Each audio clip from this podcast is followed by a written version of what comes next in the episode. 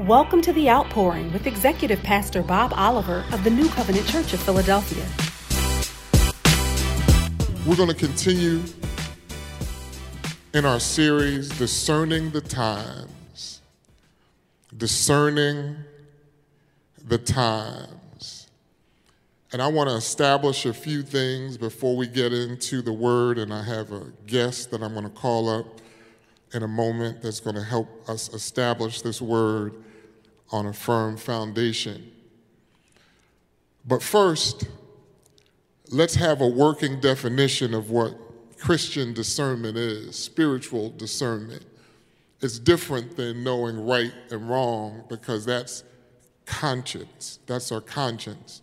That's what entered into the garden when Eve and Adam took the forbidden fruit. They had knowledge of good and evil. But discernment, according to Charles Spurgeon, is this discernment is not knowing the difference between right and wrong. It's knowing the difference between right and almost right. Can you put that slide up? I want people to see that as I'm talking about it. There's some things that I want us to take away today. And as we go through the discernment practices, I hope you will take notes so that it, it can increase your sensitivity. Discernment is not knowing the difference between right and wrong, it's knowing the difference between right and almost right. That's where deception comes in. There's some things that are almost right, but they're not right. People talk about, oh, it's just a little white lie. A lie is a lie. there is no black and white, there is no gray. And so that's going to be our working definition as we go through. There are five discernment practices that I introduced some time ago. I want to refresh them. I promised you last week that they would come back. And these are the five. Today we're going to hone in on one, but you'll see as we get into the word and unpack this word, you'll see several uh, in the text. But the five discernment practices are number one, intercession. Number two is the Word of God, Scripture, the Word of God. Number three, hearing. And we'll talk about how hearing is a two way street. Number four, the word of knowledge. When we are rightly discerning, there's some things we just know that we haven't even been taught. You just know it. And then the last one is confirmation. We're going to dig into that one today because that's important.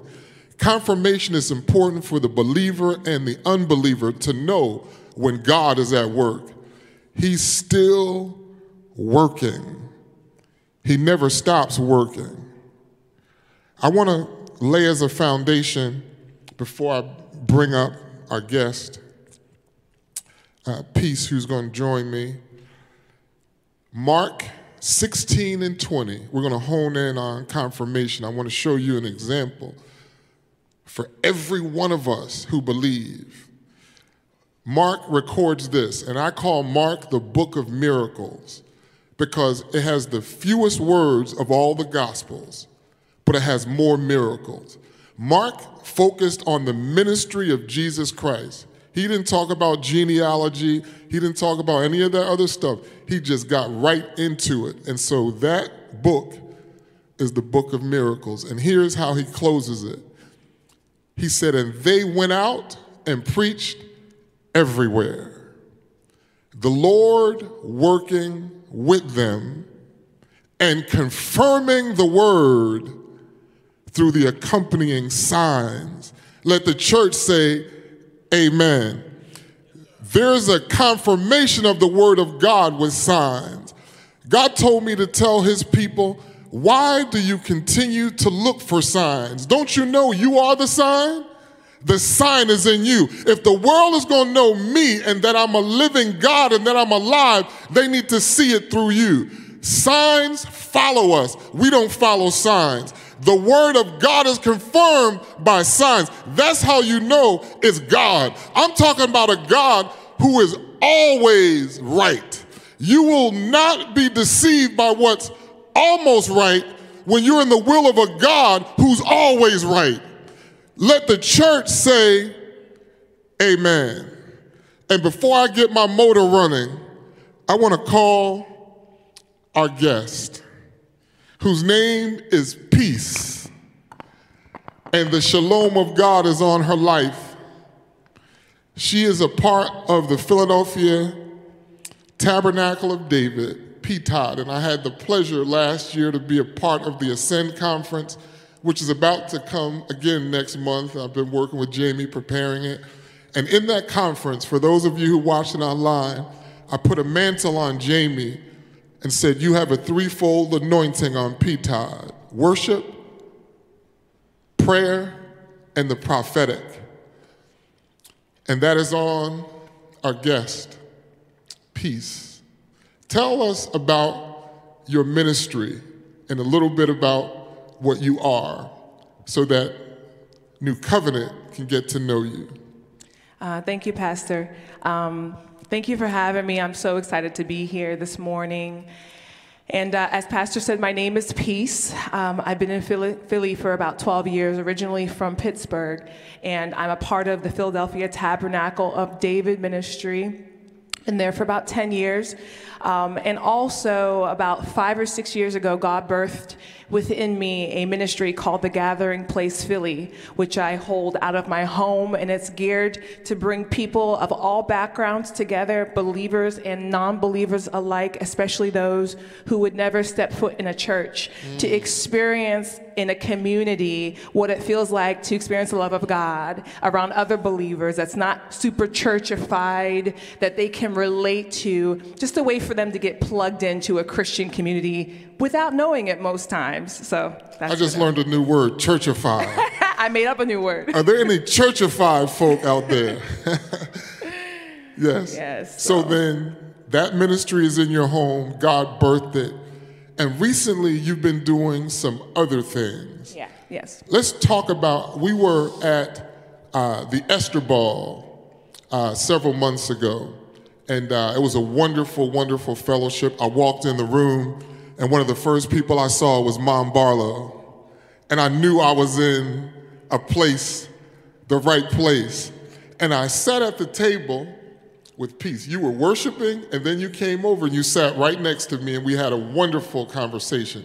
You were on one side, and Rabbi David Rosen, who I've come to love quickly, was on the other side. I was in in the middle of the third heaven. We had a wonderful, wonderful conversation. And there were some things that you said that have not stopped burning in my heart. And that's the reason I wanted you here today to talk about some of the things that you're doing, the ministry that you're doing when you go every week and travel, leave Philadelphia and take the gospel other places. At New Covenant, our vision is to touch Philadelphia and beyond. You're here in Philly, but you got a little bit to talk about the beyond. And one of the things that moved me was that young man who had the hearing problem. Talk about that for a minute. Yes, so, um, so what Pastor is talking about is a ministry that I joined um, last year called the Supernatural Life. Um, and it just, and he'll ask me a little bit more later, I believe, about how I got involved. So, but yeah. I'll just talk a bit about it right now. And um, it is a ministry that um, allows people of uh, it doesn't matter what kind of church background you come from to get out there and get your hands actively involved in the supernatural in praying for people and seeing god move in miraculous ways. And i'll tell you what in the last year i have seen god do more miraculous things than i have in my 36 years of being on this earth. And in this time period that we're living in right now in these critical and crucial times God is moving in mighty, mighty ways, but you know what? We'll miss it. We can miss it if we're not out there, if we're not putting our faith to the test, if we're sitting at home, if we're mourning the times, if we're saying, I want to go back to old, old ways, if we're not ready for the new wine, we will miss it. And the story, uh, the situation that Pastor is referring to, is we were in Florida. So I travel every weekend with this ministry. So we go all over the country. I've probably been in about 30, 40 cities just since last June. And um, we were in Florida doing a revival. These are pop up revivals. Most of them are not in churches, they're out on the street. We put up a tent and we say, anybody who wants to get touched from the Lord, come in. Mm. And um, at this revival, we had a time of prayer, a time of repentance. There's always a time of confession, repentance, and a time of prayer. And we specifically contend for God to move in the areas of deliverance and healing. And God always moves. I have stories for days, Pastor, stories for days. But in this specific instance, the, the, the, pastor of the ministry, his name is Daniel Adams, uh, he, he equips everyone because we, we all know that this is not just a one man show but that mm. all of us as saints have been given a mandate to get out there and, and, and, and believe and contend for God to use us. So, in this specific revival, he said, Everyone, lay your hands on somebody next to you who needs a touch from God and pray. It doesn't have to be a, a, long prayer, it can be a simple prayer. And just say, Father God, in the name of Jesus, I command this, this, this to happen because you've given us authority to make it mm-hmm. happen. So, in Jesus' name, I believe. Mm. And I will see it. And you know what? Miracles pop off every weekend. In this specific event, we had so many testimonies. But as the pastor was asking for people testimonies to come up to the stage, I saw this young boy run up to the stage. And I believe there's going to be a picture up of, of the young boy. There he goes. I saw him run up to the stage, and he had in his hands a cochlear implant attachment. Now, for those of you who don't know, I'm in the medical field, so I know a little bit more about these things. For those of you that, that don't know, when an individual is born deaf and it's not fixable, there's no, there's no a way to amend it, they will implant a surgical piece under the skull into the brain and then there will be an external piece that gets attached externally and that allows the individual to have some form of hearing it's not normal but it's something so this boy was born deaf and as he ran to the stage, he said, I don't need these anymore. Come Those on. were his words. I don't need I don't these need anymore. It. So he's extending in this picture his cochlear implants. And I had a conversation with this young boy. Can you hear me? I can hear you. And he was ecstatic. His mother was there. There's a picture they'll, they'll show in a second. His mother and him are hugging. This is, this is what God is doing. This is what God is doing right now. This is not biblical times. This is 2022. This is what God is doing right now. And what God is saying right now is, can you hear me? Mm. Can you hear me? I'm talking to you. Yes. Just like I unstopped his ears, God's coming to unstop somebody's ears because sometimes when you hear the voice telling you to go or to lay hands, you, you don't even know. You wonder, is this God?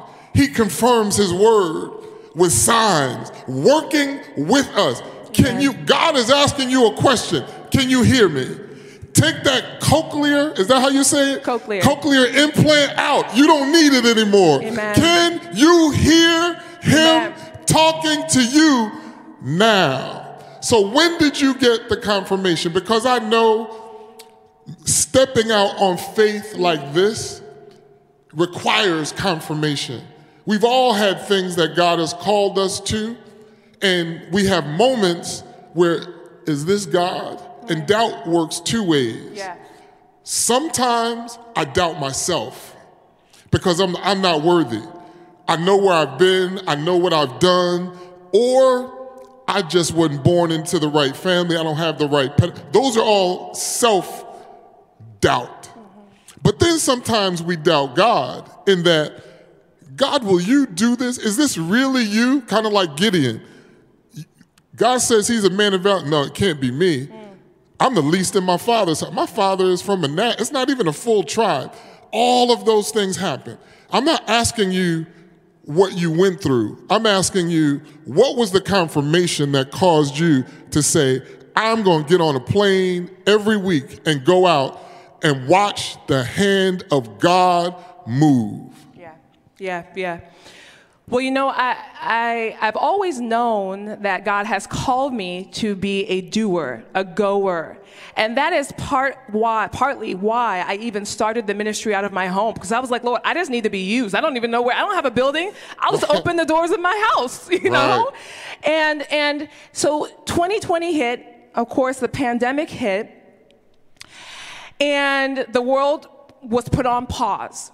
And so I'm thinking, oh, they, this is the best thing that we could, that, you know, God, you're going to use this. What I'm trying to say is you're going to use this because this is a time for us to sit home and reflect on what it is that we need to reroute in our own lives, in our nation, in our globe. So I was hopeful. And I don't know about you, but for the first couple months of the pandemic, despite all the disease and sickness that happened, God used that in such a beautiful way in my life and in the loved ones in my life. Well, then, somewhere about four or five months in, you guys remember uh, we had the, um, we had the, uh, um, uh, I'm sorry, the, um, the, the, the murder of uh, George Floyd. Oh, Thank right, you. right, right. In May. We had the murder May, of George yeah. Floyd, which, if you will recall, that kind of shifted the temperature. We, we were okay, and then the nation just went crazy. And so I'm a feeler. I'm a bit of an empath. Um, and so when I see destruction and chaos around me, my thing is, Lord, what can I do? What can I do? And so I was, I was putting out videos. I remember I was putting, I was writing songs. I was, I, I have, a, you know, I use social media. But it was like nothing was putting a dent into the chaos that was surrounding our nation. And I got so frustrated, and I'll even say exhausted, because I was like, this is crazy. People, people just, they don't want to, they, they, I quit, God. Mm-hmm. Because everyone is treating everyone like this, and no one wants to love their neighbor, and no one wants to honor the Lord, and the nation's falling apart. And I'm tired of trying to put good out in the world and seeing nothing in return. And some of you mm. guys might know what that feels like. Yes. I got exhausted. And I literally told God, I quit. I'm not holding any more gatherings. I'm not doing any more speaking. I'm not leading any more worship at any events. I'm done. You fix this mess. Mm. well, then, couple months later, we had the Ascend conference of last year, yes. as you were talking about. And it happens every year. It's coming up again this weekend. And at that conference, we had a speaker come up, uh, Pastor Ford, come up, and he shared, uh, it was three days, but two of those days, he shared the most impactful message about the glory of God and how God wants to, his, wants to pour out his glory on a people. And a lot of that had to do with what you're talking about, about if we go, God will, God will move. Yes. If you build it, they will come. God wants to pour out his glory. And there was a moment at the end of that last or second to last night where the glory of God fell so strong in that room. And you, re- you may remember this. Everybody fell to their knees and we, we began weeping. We wept for probably two hours. I, I know. remember that. I was on my face, yes. not my knees. Yes. Yes. I was on my face too. Mm. I didn't get up for two hours. I don't, mascara everywhere, makeup running down. I, I'd never been hit with such a, the only way I can describe it, it, it, was, it was repentance. I was mourning. I was sorrowful, but I was more importantly saying, God, I'm sorry. I'm sorry that I ever thought I could give up on your people. I'm sorry that I ever thought I could back out. This is what you call every single one of your saints to. I don't have a right to say I quit. And after getting up from those two hours of just weeping on the floor, I felt like I rose up and I was born again again. That's the only way I can explain it. I felt like the waters of heaven had just washed over me, renewed my mind, cleansed my heart, all the bitterness, all the hardness, God just pushed it out. And I was like, okay, I'm ready to go again. Mm. And it was that same weekend. God's timeline is so interesting, it's, it's, it's perfect. It was that same weekend I was online and I was on YouTube. And as I was searching on YouTube, I came across a YouTube channel. And the YouTube channel was called The Supernatural Life. And it was like I was ready to go again. And as I saw God moving on this channel through, ma- through this man of God and other people of God who were just going out there, I was like, oh, oh, oh, now I get why I was so frustrated. Mm. Because there is a malaise that just hit the nation. And we were trying to fix something that was broken. I was trying to fix that something that was broken with the wrong tools. Trying to do more programs, putting out more this, talking this, da, da, da, sharing that.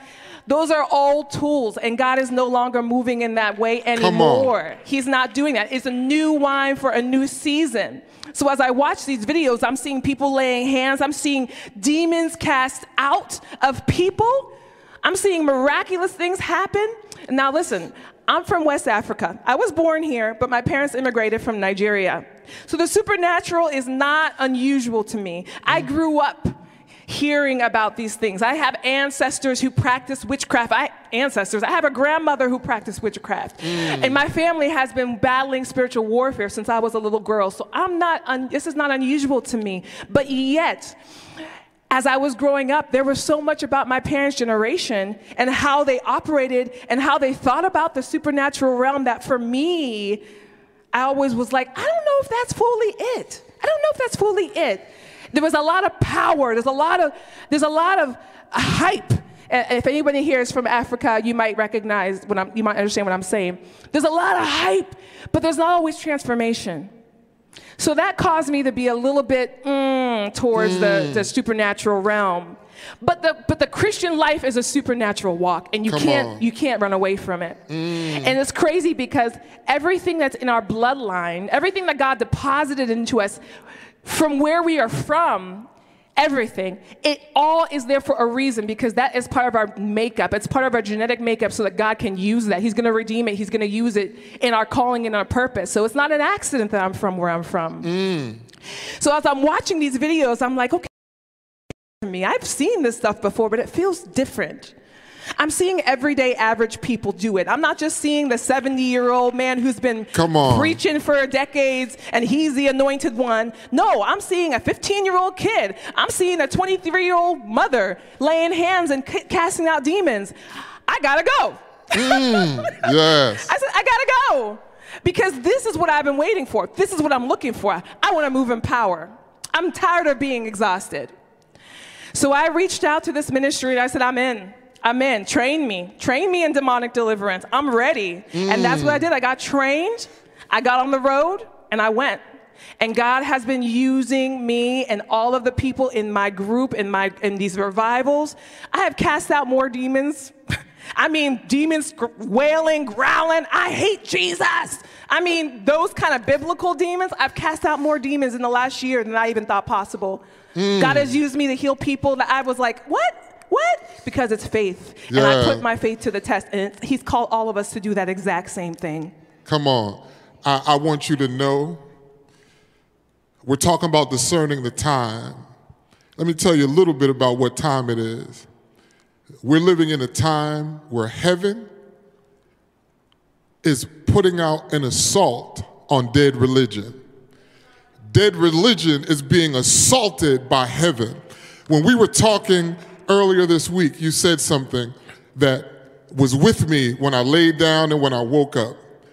You said, Pastor, it is like the veil between heaven and earth is very thin. We have access to an open heaven. Anyone who's willing to walk in it, David said it this way heaven and earth has kissed together.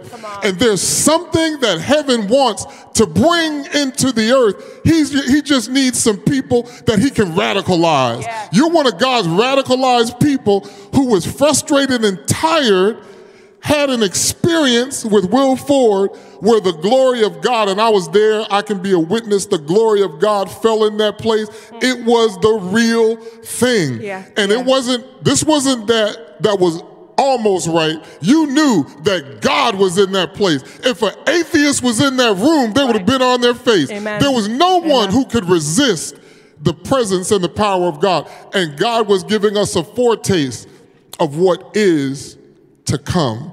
It's no longer about being in a bubble, about being comfortable. God wants us wherever we go for people to see what is upon us. I think this is a good place, peace, for the people to hear your angelic voice, to know what is called glory. Amen. Amen. All right. Thank you, Pastor. And after she's worshiped, you see these pictures. These are some of the things that she experiences in her ministry. And after she's worshiped, we're going to unpack this word.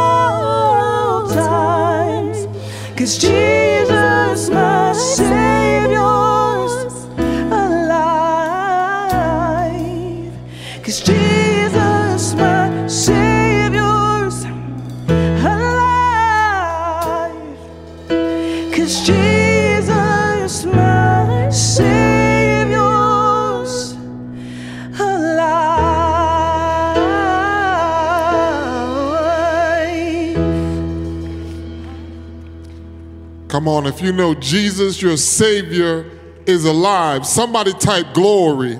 This is what we call glory, the glory of God. Let the glory of God fall in that room right where you are. Glory be to God. As you heard from Peace, she was exhausted and she was feeling as though there was too much to be done. I give up. She was tired. A couple of years ago, right in this room, on a Tuesday night when we normally would have Bible study, I had the, the, the film shown, Sheep Among Wolves. Some of you might remember that. And it's about the, the rapid growth of the church in Iran and how the fire and the power of God is moving. And there was a couple who was Iranian who moved to the US, the land of the free and the home of the brave. And one day, the wife woke up and shook her husband and said, We got to get out of here. We got to get back to Iran. And he said, What's wrong with you? Why would you want to go back to the tyranny that's in Iran? As believers, we have to be underground. We're at risk of being arrested or worse, killed. You're under the threat of being raped at any time. Why would you want to go back? And she looked him in the eye and she said, In America, there's a demonic lullaby, lullaby over the nation, and the Christians are sleepy, and I'm getting sleepy. I've got to go back. And they went back to Iran because she wanted to be where the presence of God is. I believe that God is saying to his people, Wake up, wake up. It's time to wake up. And that's why there's an assault on dead religion. God is calling his people to a place to confirm that he's alive. And it doesn't take much. I'm not talking about radicalization in terms of behavior, but just in your walk, the opportunities that you have to speak life, the opportunity you have for the power of God to be made manifest. God wants us to wake up to that. It's high time that we awake out of sleep. I want to talk a little bit about confirmation because that's important. Confirmation is important for confidence. And I want to tell you a few stories about my own experience in recent days. But we're going to go to the Word of God because the Word of God is truth. And there's a prophet by the name of Jeremiah that teaches a very valuable lesson. It's in Jeremiah 32, verses 6 through 8. And it reads And Jeremiah said, The word of the Lord came to me. And Jeremiah said, The word of the Lord came to me. Understand that Jeremiah is writing this, but the context that he's writing, it already has happened. So I want you to, with your Holy Ghost imagination, imagine as we go through the text what it was like in the moment versus looking back. I know for me, there's some things that God said to me that in the moment I felt some kind of way. But then when it happened, once it was confirmed, I feel a totally different way. And Jeremiah said, The word of the Lord came to me saying, Behold, Hanamel, the son of Shalom, the un- your uncle will come to you. In other words, your cousin going to come saying, Buy my field, which is in Anathoth, for the right of redemption is yours to buy it. Verse 8. Then Hanamel, my uncle's son, came to me in the court of the prison according to the word of the Lord and said to me, sometimes, oh, and Janine will say, God said it, I believe it, that settles it. That's easy to say, and intellectually it sounds good. But there's some things that God will say to us that in the moment and in the environment, it doesn't make sense. They were in captivity. The Chaldeans had taken them. They didn't even have any land, and God is saying, Go buy some land. That doesn't make sense. So it'll make you pause. How, why am I going to buy land when I'm in captivity? I'm a slave, and you're telling me to buy something that have ownership? That would cause any of us to pause. And the same thing happened to Jeremiah. He was an authentic prophet, but he needed confirmation. I need confirmation. You need confirmation. And God knows that. And his cousin came to him and said, Please buy my field that is in Anathoth, which is in the country of Benjamin. For the right of inheritance is yours, and the redemption yours. Buy it for yourself. Listen what the prophet said. Then I knew that this was the word of the Lord. Now, in the beginning, it said, Jeremiah said, Some of the things that I say, it sounds good. It sounds full of faith. But until God confirms his word, I'm not sure. God wants to make sure that we're sure, so he confirms his word. He did that for the prophet. And the prophet is teaching us something. Once it happened the way God said it was going to happen, he said, Then I knew that it was the word of the Lord. There's, it's time out for pretending. Confirmation is necessary. It's part of the discernment process. And you'll see in the scripture that God does it. You saw in Mark 16 and 20, he confirmed his word with signs. How is the world going to know that God is real if there are no signs? How is the world going to see them if believers are looking for signs? That's why, and the signs are following you. You're looking in the wrong place. They're following you. All you have to do is step out on faith, and the signs will be made manifest. That's why Jesus rebuked the religious community of his day. He called them hypocrites. You seek after a sign? You can discern the face of the sky, but you can't discern the time. What he's saying is, you know the climate, the earthly climate. Why don't you know the spiritual climate? And I believe God is sending, releasing this word so that his people will be able to discern the times so that we know what time it is. We, we're not just a people of chronos, the time that is measurable. We're a people of kairos, that time that's immeasurable, that time that is an opportune time. Even though they were in captivity, God said, This is still a Kairos moment. You need to buy that land, it's yours. And you know what the prophet did? He bought the land, he got the deed, and he buried it. He buried it because he said, Someday God told me 70 years we're coming up out of here. He didn't have a safe, but he buried it. I'm going to bury this thing and I'm going to come up out of here. God confirms his word. Somebody type in the chat, Lord, confirm your word to me. Somebody's in the balance right now. God, you need to confirm it so that they'll know. They'll be sure that it is you. Jeremiah also, if you know anything about Jeremiah the prophet, God told him about the prophets of his day. I haven't called them, neither have I sent them. They are presumptuous. When they dream a dream, they say, The Lord said, and God told Jeremiah to tell him, if you dream a dream, say you dream a dream. Don't say that the Lord said, I, I haven't said a thing to you. You're leading the people wrong. And no doubt, Jeremiah, being a, a true, authentic prophet, did not want to be presumptuous. So even when he heard the word, he's like, Lord, is this you?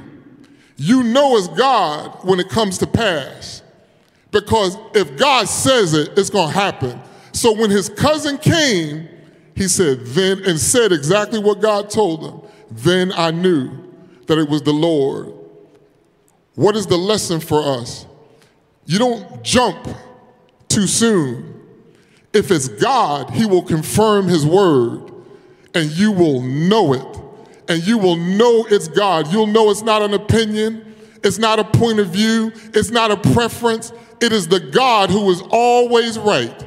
He's never almost right. Let's go a little further. I'm going to use as a case study Elijah the Tishbite.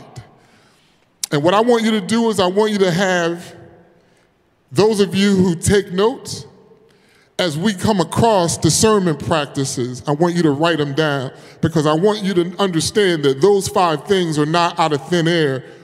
They're in the Word of God and they're, they're throughout the Word. But I'm using this example because it's relevant to, to today, it's relevant to our times, and it's relevant to the message. And peace is relevant to you. It's part of the reason God wanted you here today to encourage people's faith, but also to have your faith encouraged. First Kings 18, and you should read First Kings 18 in its fullness. We're only going to go through a few verses to get a full grasp. But if you, for those of you who want to go deeper, also read 1 Kings 17, because I'm going to reference some of that for context. But for right now, that's for later. For right now, let's focus on 1 Kings 18, 20, and 21. So Ahab sent for all the children of Israel and gathered the prophets together on Mount Carmel. There was a total of 850 prophets. There were 400 prophets that were Jezebel's prophets. And there were 450 prophets in the temple that were prophets of Baal. And Ahab sent for all the children of Israel and gathered the prophets together on Mount Carmel. And Elijah came to all the people and said, How long will you falter between two opinions? If the Lord is God, follow him. But if Baal, follow him. But the people answered him not a word. Before we talk about what's in this text, let me set this up. To understand how we got to this point, you should read 1 Kings 17. And actually, in verse 1, you don't need to put it up. In verse 1, you see God confirming the word of his servant because Elijah said to King Ahab, It is not going to rain in Israel except at my word. He didn't pray about it. He didn't ask God about it. He just spoke it because the prophet Elijah knew something. If I am walking before God upright, he'll back me up. God will confirm my word. So God is a God who confirms the word of his servant, and God is a God who confirms his own word. He always confirms his word so that you know it's true. But one of the ways that you know that I or anyone is a servant of God is that God will confirm their word. And i will talk about what one of the important conditions are as we go further in the text. So after Elijah said, It's not going to rain until I say so, in other words, God immediately spoke to Elijah and said, Get out of here. Get out of here. Because when you speak a word that's hard for the hearer to hear, sometimes God has to hide you. He said, Get out of here and go to the brook Cherith. I'm going to hide you there, and I'm going to send a raven to feed you. And when you go to 1 Kings 18 and 1, it says, after three years, the word of the Lord came to me. So between chapters uh, 17 in 1 Kings and chapter 18, it's a three year period. Sometimes some of you are wondering, why are there no opportunities for me to release my gift? Could it be that God is hiding you? You need to stay where you are until the brook dries up. Because when the brook dried up, God said, now you move on. You, there are two types of people God said that need to be ministered to. Those who are frustrated because they feel hidden. You think somebody's doing something to you. Somebody's not recognizing you. God is hiding you, just as he hid Elijah the Tishbite. And he said, there's another one that you need to speak to. Those who are staying at Cherith after the brook dried up. When the brook dried up, there's nothing flowing. It's time to leave. It's time to move on and go. And he said to Elijah, Go show yourself to Ahab. Now, I want you to understand when he said it was going to be a, a drought or it's not going to rain. For three years, there was a severe famine. It was so severe that it didn't only impact the people, but the livestock and their livelihood. They were going under. Ahab the king tapped on the shoulder his right hand person, a man of God by the name of Obadiah, who, when Jezebel was killing the prophets, Obadiah took care of them. He hid them in caves and he fed them at the risk of his own life. He was a man of God, but he had to do it undercover because the king would have taken his head off if he found out. He said, I want you to go one way and I'm going to go the other to see if we can find water.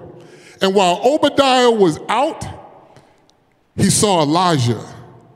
And Elijah said, The Lord told me to go show myself to your master Ahab. Would you tell him that I'm coming? Obadiah said, No, no, no. Are you trying to get me killed? He said, Do you not know that I, what I did for the prophets? My master don't know that, doesn't know that.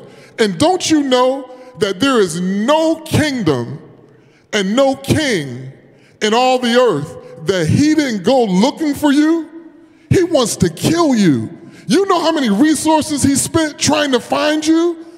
And I know the Lord has been protecting you. He's hidden you.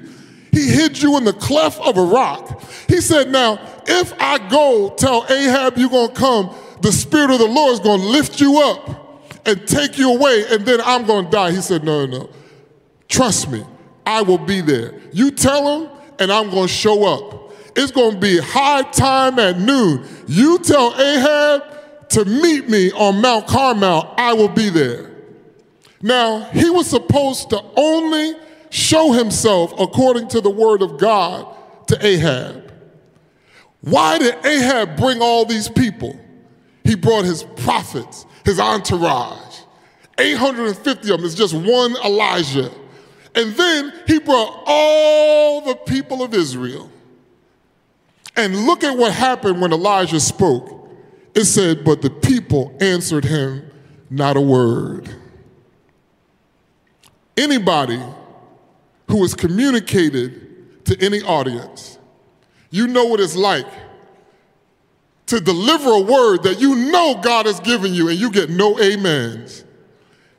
You said no response. You said, This is a tough crowd. It's like, Lord, did you really send me here? I said what you told me to say, and there is nothing. Some people lose it.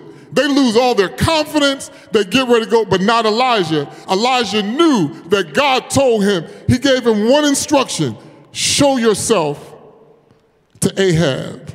Now, you can only do what God tells you to do. He wasn't responsible for all those other folk that show up, but he knew that God is up to something. But why would Ahab do that? When you read in 1 Kings 17 and 18, you'll see there's a moment when Ahab is in the presence of Elijah, and he said, Is it you, Elijah, the one who troubles Israel? He's calling him a troublemaker. All this happened because of you.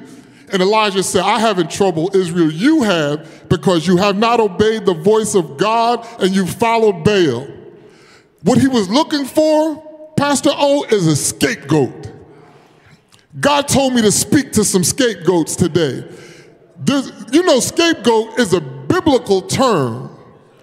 And what God, and you, you'll find that in Leviticus 16.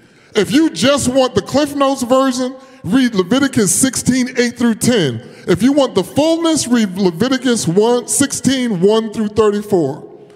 For those of you taking notes. And the scapegoat was a ritual every year. Today we know it as Yom Kippur. It's the Day of Atonement. They would bring two goats.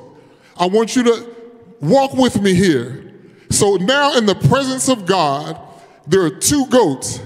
One is Ahab, and one is Elijah. In, Eli- in Ahab's mind, the scapegoat is Elijah. And what God instructed Moses to tell the priest to do is to lay hands on the head of the goat, of one of them, and release them into the wilderness. The other one was sacrificed. The other one was sacrificed. So Ahab thought, today is going to be your last day. I got my posse, and they're going to get you. God told me to tell every one of you who is who feels like a scapegoat, who's been a scapegoat, or who will be a scapegoat, his hand is on you to release you. How do I know that you're released? Because the ultimate scapegoat is Jesus. He's the one whose blood was spilled. The scapegoat is for the release of sin, to get rid of sin. So the one who's out in the wilderness is set free, and whom the Son sets free is free indeed. So let people try to scapegoat you. God's hand is on you, and you're going to be let go. There's something about the hand of God being upon you. Somebody type upon, upon. There's something about upon. Jesus said, upon this rock. Not just any rock, upon this rock, the rock of truth, I build my church. I, I want you to know that in the upper room, in the upper room, the Spirit of God came upon them. God, Jesus said before the, when the Spirit comes upon you, you shall have, somebody needs to have an upon experience. There's the spirit that is in you is to cleanse you. That's why out of your belly flows rivers of living water. But the spirit that is upon you is to bless somebody else. That's why Jesus said he opened the scroll in the temple and read to the book of Isaiah and he said, The Spirit of the Lord is upon me. The hand of God is up upon you for somebody to be released. Don't worry about being a scapegoat. You're going to be the one that the priest, the high priest, Jesus, the high priest, is going to lay his hands on, and you're going to be released. Come on, is there anything upon you? That's why we go. People who don't even know God, unchurched people, they see there's something on you. Has anybody ever said, You're different? There's something about you that's different. I was having a conversation with a parent of one of David's teammates, and we were at Starbucks. And as we were talking, I'm just imparting what God is putting in my heart. There was no chapter and verse. He, tears came in his eyes. And he said, that, Bob, you have no idea what you've done for me. This is different. I feel better. The next day we had a game. My wife was with me. He ran out. He said, I can't explain what happened. He said, I'm, I, forgive me for keep on singing. And he hugged me. He said, that was different because there was something that he saw that was upon me. He couldn't, he couldn't describe it. He didn't understand it. But by and by, God will reveal it. What is upon you? Whatever is upon you is upon you to bless somebody else. Release it. The Spirit of God, when it comes upon you, you shall have power. God told me to encourage every scapegoat. It doesn't matter what your enemy does, you can't control what they do. You just obey God, and God has got you. God has got you. Let's go. Can we go a little deeper? Let's go a little deeper. Let's go to 1 Kings 18 and 29. Now, Elijah has spoken and he got no amens. You might say, you know what, I'm in the wrong church. I, they, don't, they don't understand. I just got this word from God. I'm coming with this word, and there's no response. I'm out of here. And now listen to the other side. Now, the other prophets, they were calling Baal. Oh, Baal. And how long were they calling him? Look at verse 29. And when midday was past, they started early in the morning and all day. There's some people who do long preaching and there's no power. Midday has passed and nothing has changed. They prophesied until the time of the offering of the evening sacrifice. That's how long past midday. It was the evening sacrifice. From morning to the evening sacrifice. Now look at this. You got to see this. If you don't see anything else, you got to see this. But there was no voice. They're screaming. No, people want to hear a voice from heaven. They don't want to hear just any. No one answered. No one paid attention. I feel like a Selah needs to come after this. We're living in a generation where nobody's paying attention. People have short attention spans. People are going away from the church. They're not because there's no voice, there's no answer, and therefore there's nobody paying attention.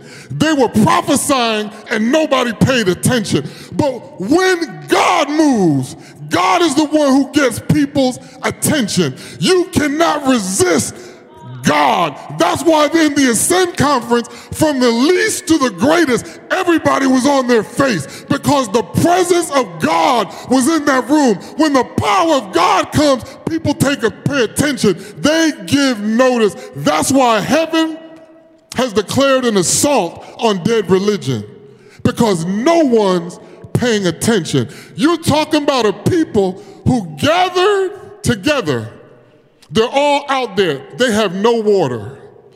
They have their, their cattle is emaciated. They have very little food. They have real problems.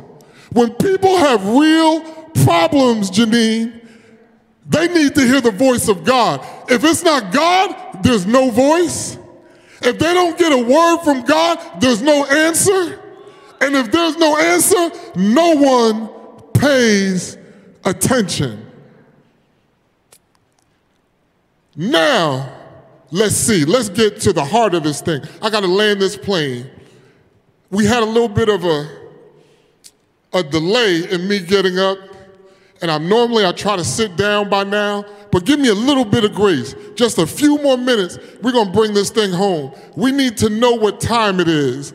We need to discern the time. Now, here's some meat in 1 Kings 18, 37 through 39. 1 Kings 18, 37, 09. Now, here's what I want you to do. For those of you take, I want you to write down every one of the five discernment practices that you see when you're here. This is an open book quiz, so I'm going to help you. The first is easy. Hear me. So you know that's hearing, right? Hear me. That's like asking who's buried in Grant's tomb. That's an easy one. Oh Lord, hear me. Now he said it twice. Why would he do that? Here's what I want you to see hearing is a two way street. Normally, when we are churchified and we're spiritual, we think, I just need to hear God. The first step is God needs to hear me. And one of the things that I try to do with all my might is to make certain that I'm always in a position for God to hear me to hear me. If I regard iniquity in my heart, the Lord will not hear me. If I regard iniquity in my heart, the Lord will not hear me. And so if I know that you have something, even if I'm right, it doesn't matter. I want to be righteous more than be right. I will release the spirit of reconciliation and come to you and apologize, even if I if I'm not sure, if I know, if I don't know, all I know is there's something between us. I'm not going to let that stay on me because I need him to hear me, uh, because I need to hear him. And hearing is a two way street. Sometimes we get to the place we think it's only one way, and when you are, that's almost right. See, that's how you lose discernment because when you get into that space of being almost right and you think it's just about you hearing God, you're open to presumptuousness. That's what Jeremiah didn't want to do. That's why he said, Then I knew it was the word of the Lord. And I try to guard my heart with all diligence because I need to hear God and I need God to hear me. So the prophet said, Elijah the Tishbite, Hear me, O Lord, hear me. That's one discernment practice. Look at the next one. That this people may know that you are the Lord God. This is the, the man who moments ago didn't get any response. He said, Lord, this isn't about me. I don't want people to know that I'm your prophet. I want people to know that you are the Lord God. So this discernment practice is intercession. He's praying on behalf of a people who gave him no amens. I want to say to every leader when you're frustrated and you think people are not responding the right way, remember it's not about you, it's about Him. Your job is to point the people to Him, not to you. It's not to make you feel good, it's not to make you feel better. It's about Him. We're His servant. Hear me, O Lord, hear me, that this people may know that you are the Lord God and that you, you don't see, only time he says me is hear me. Then he turns to God that you have turned their hearts back to you. He's speaking it. See, that's a word of knowledge. He's speaking it before it happened. He said they need to know that you've turned their hearts. He didn't say that you're turning their hearts. You already turned it. They just don't know. If you don't know, you better ask somebody. He said that you have turned their hearts back to you. Now let's go to the next verse, verse 38. Then, when the prophet was not focusing on himself, when he turned to God, something happened. Somebody say, then the fire of the Lord fell. The fire is held up in heaven. It wants to, wants to fall. But he said, I need a people who turn to me and, and call out to me to hear them. They think they can do it themselves. They think it's about their anointing. They think it's about the size of their congregation. But when he turned them to God, then the fire of the Lord fell and consumed the burnt sacrifice and the wood and the stones. Our God is a consuming fire, and even the dust. When the fire of God comes, it cleanses us. Nothing is left, even the dust. Now, here is something that I want you to see, and it licked up the water that was in the trench. Now, think about this. They have been in a drought for three years for three years, no water, they have none. Think about what we do when we're in a drought. We conserve water, right? Whatever um, area you're in, they say shower less, don't water the grass, everything to conserve water. God directs the prophet to use this precious commodity water. And then have the water licked up. You would think the people would say, man, we could have drank that water. That was good water. That was purified water. And you're going to have fire come, but when God comes, reason goes out. None of that stuff. These same people who were worshiping Baal, who would have complained, if God didn't show up, they would have killed Elijah. That's why you better make sure that it's God who sent you. You better make sure that when you speak a word, it's God because then God will back you up. He gave Elijah the one instruction show yourself to Ahab. Ahab tried to scapegoat him, he brought all these other people, but because God sent him, God took care of the rest. Let's go to the last verse, 39. And watch what happened. Now, when the people saw it, they fell on their faces and they said, The Lord, He is God. The Lord, He is God. What does that have to do with our generation? There are people who don't really know who God is. And some of them, as it was said earlier, will never set foot in a church. But when the hand of God is upon, is upon you, That's all they need to see. When the fire of God fell, it changed their attitude, it changed their disposition. And the water that was to be conserved and preserved, the prophet used it to show them that the God of Israel was God and that Baal could not answer, that Baal could not move. And you know, in that 18th chapter, he mocked them. He mocked them as they were prophesying and praying and cutting themselves. They literally cut themselves as they were doing all of that. He said, he's a, He is a God, right? Baal is a God. It, maybe he's on vacation. Maybe he's asleep. God will put us in a position. He wants us to be in a position where the, where the world is no longer caught between two opinions. They know God because they see God working. There's no debate. The debate was over. They didn't say amen when he spoke, but when they saw the evidence that this God is real and we are his people, they fell on their faces and they said, The Lord, he is God. The Lord, he is God. May there be a confession in our generation that the God we serve, he is God. We're living in a time where people are not paying attention to rhetoric. They're not paying attention to words. Peace, as she talked about her ministry, said she was hearing stuff, but nothing was happening. Nothing was happening. And so it was it caused fatigue.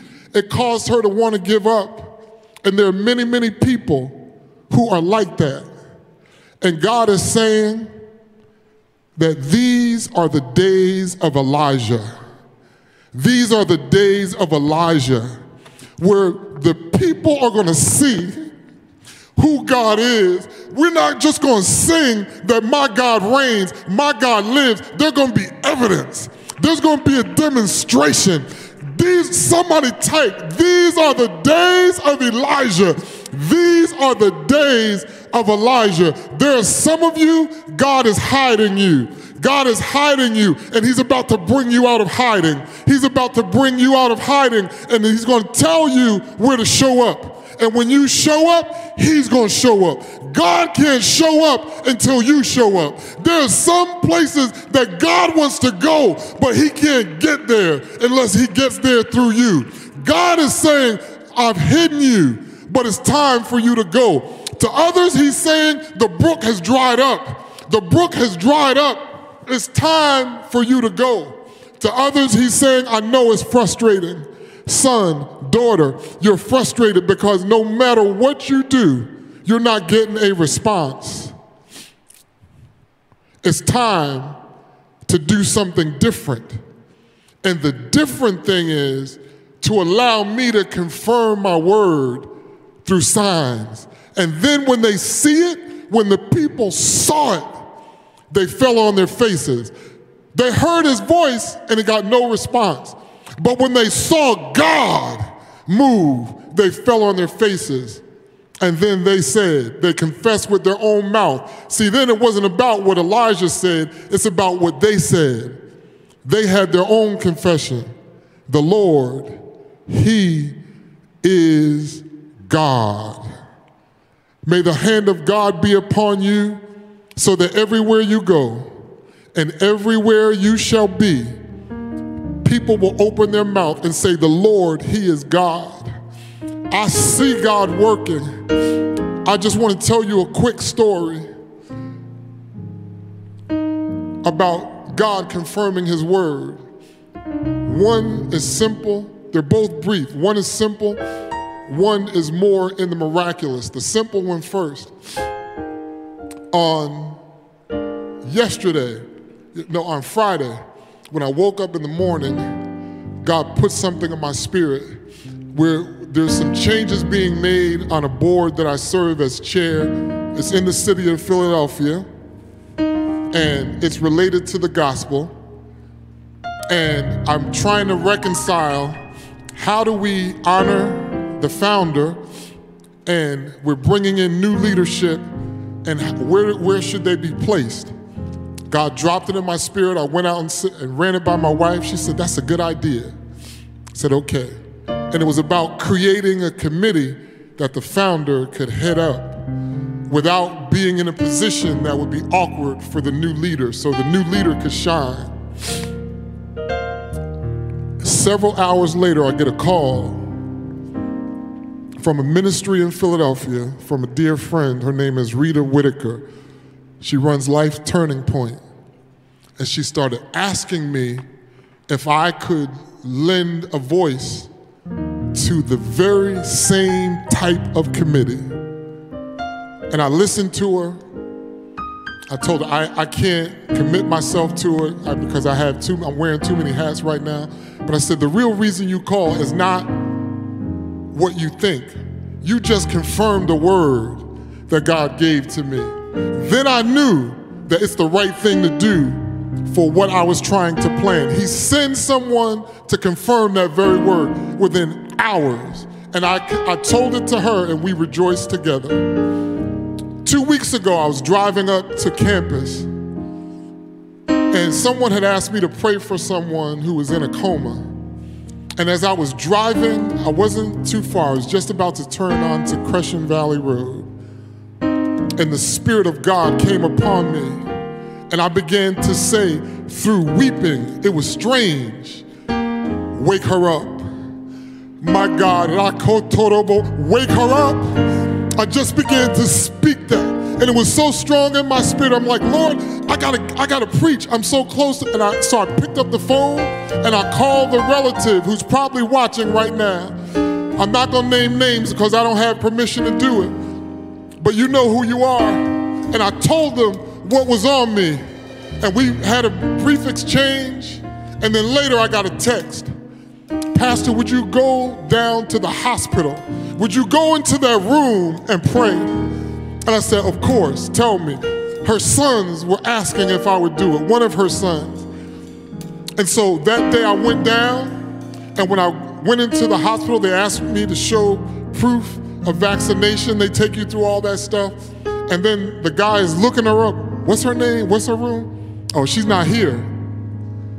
What? She's not here.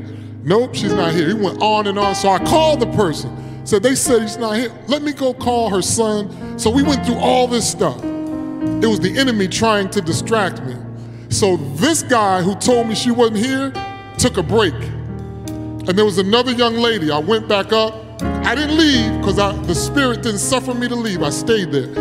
She said, I heard you talking to my colleague. What did he tell you? That she's not in this hospital. I don't know where to go. So she looked it up. What's her name? What's her room? She looked, she said, he's tired.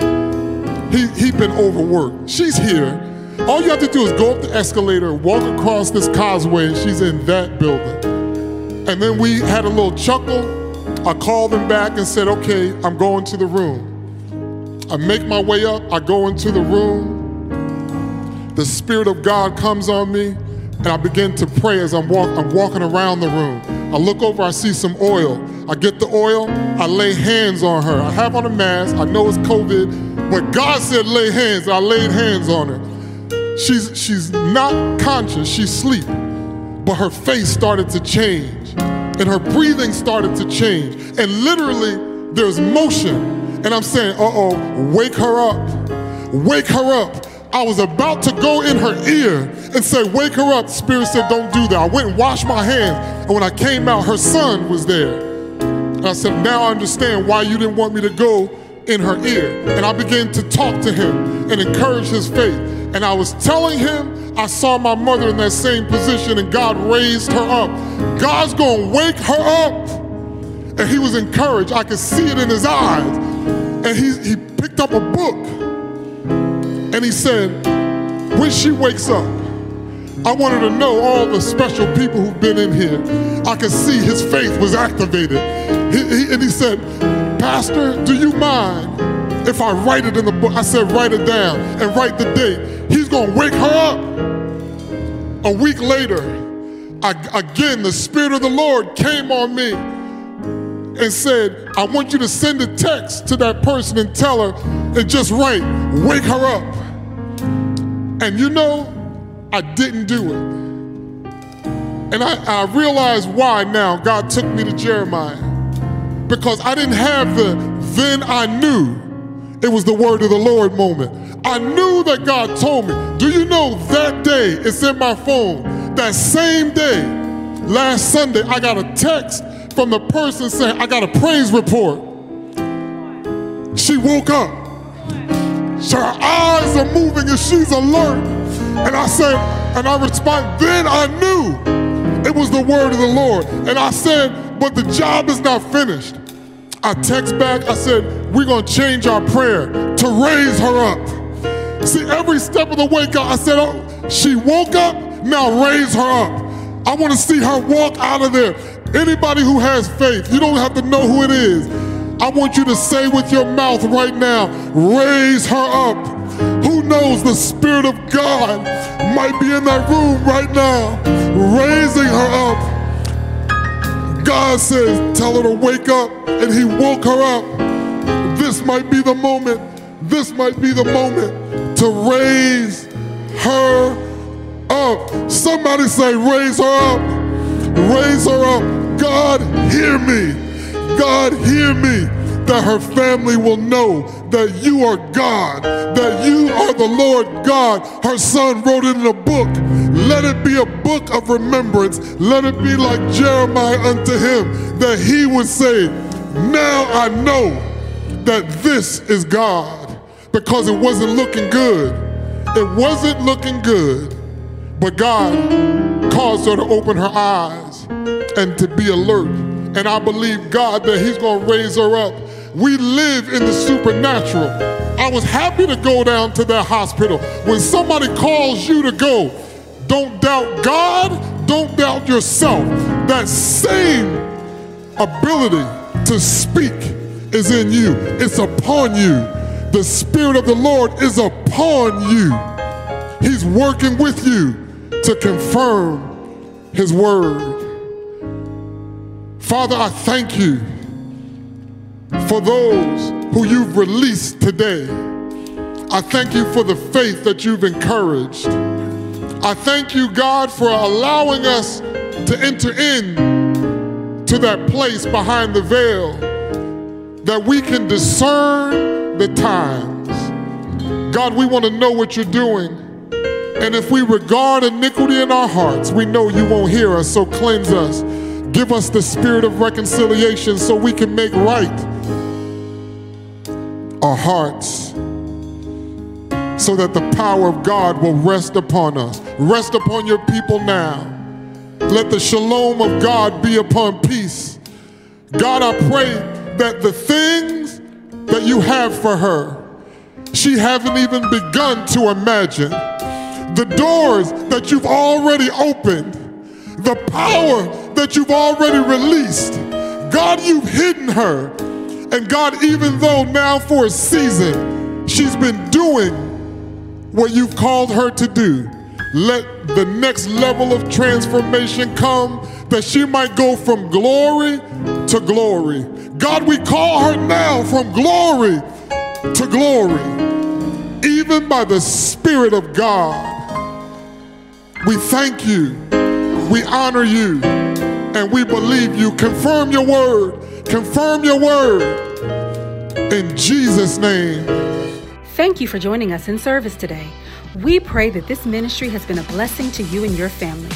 To give your gift of love and help keep this ministry on the air, visit nccop.church/giving for all of the ways that you can donate to the ministry. Thank you so much for your generosity and God's blessings until we meet again.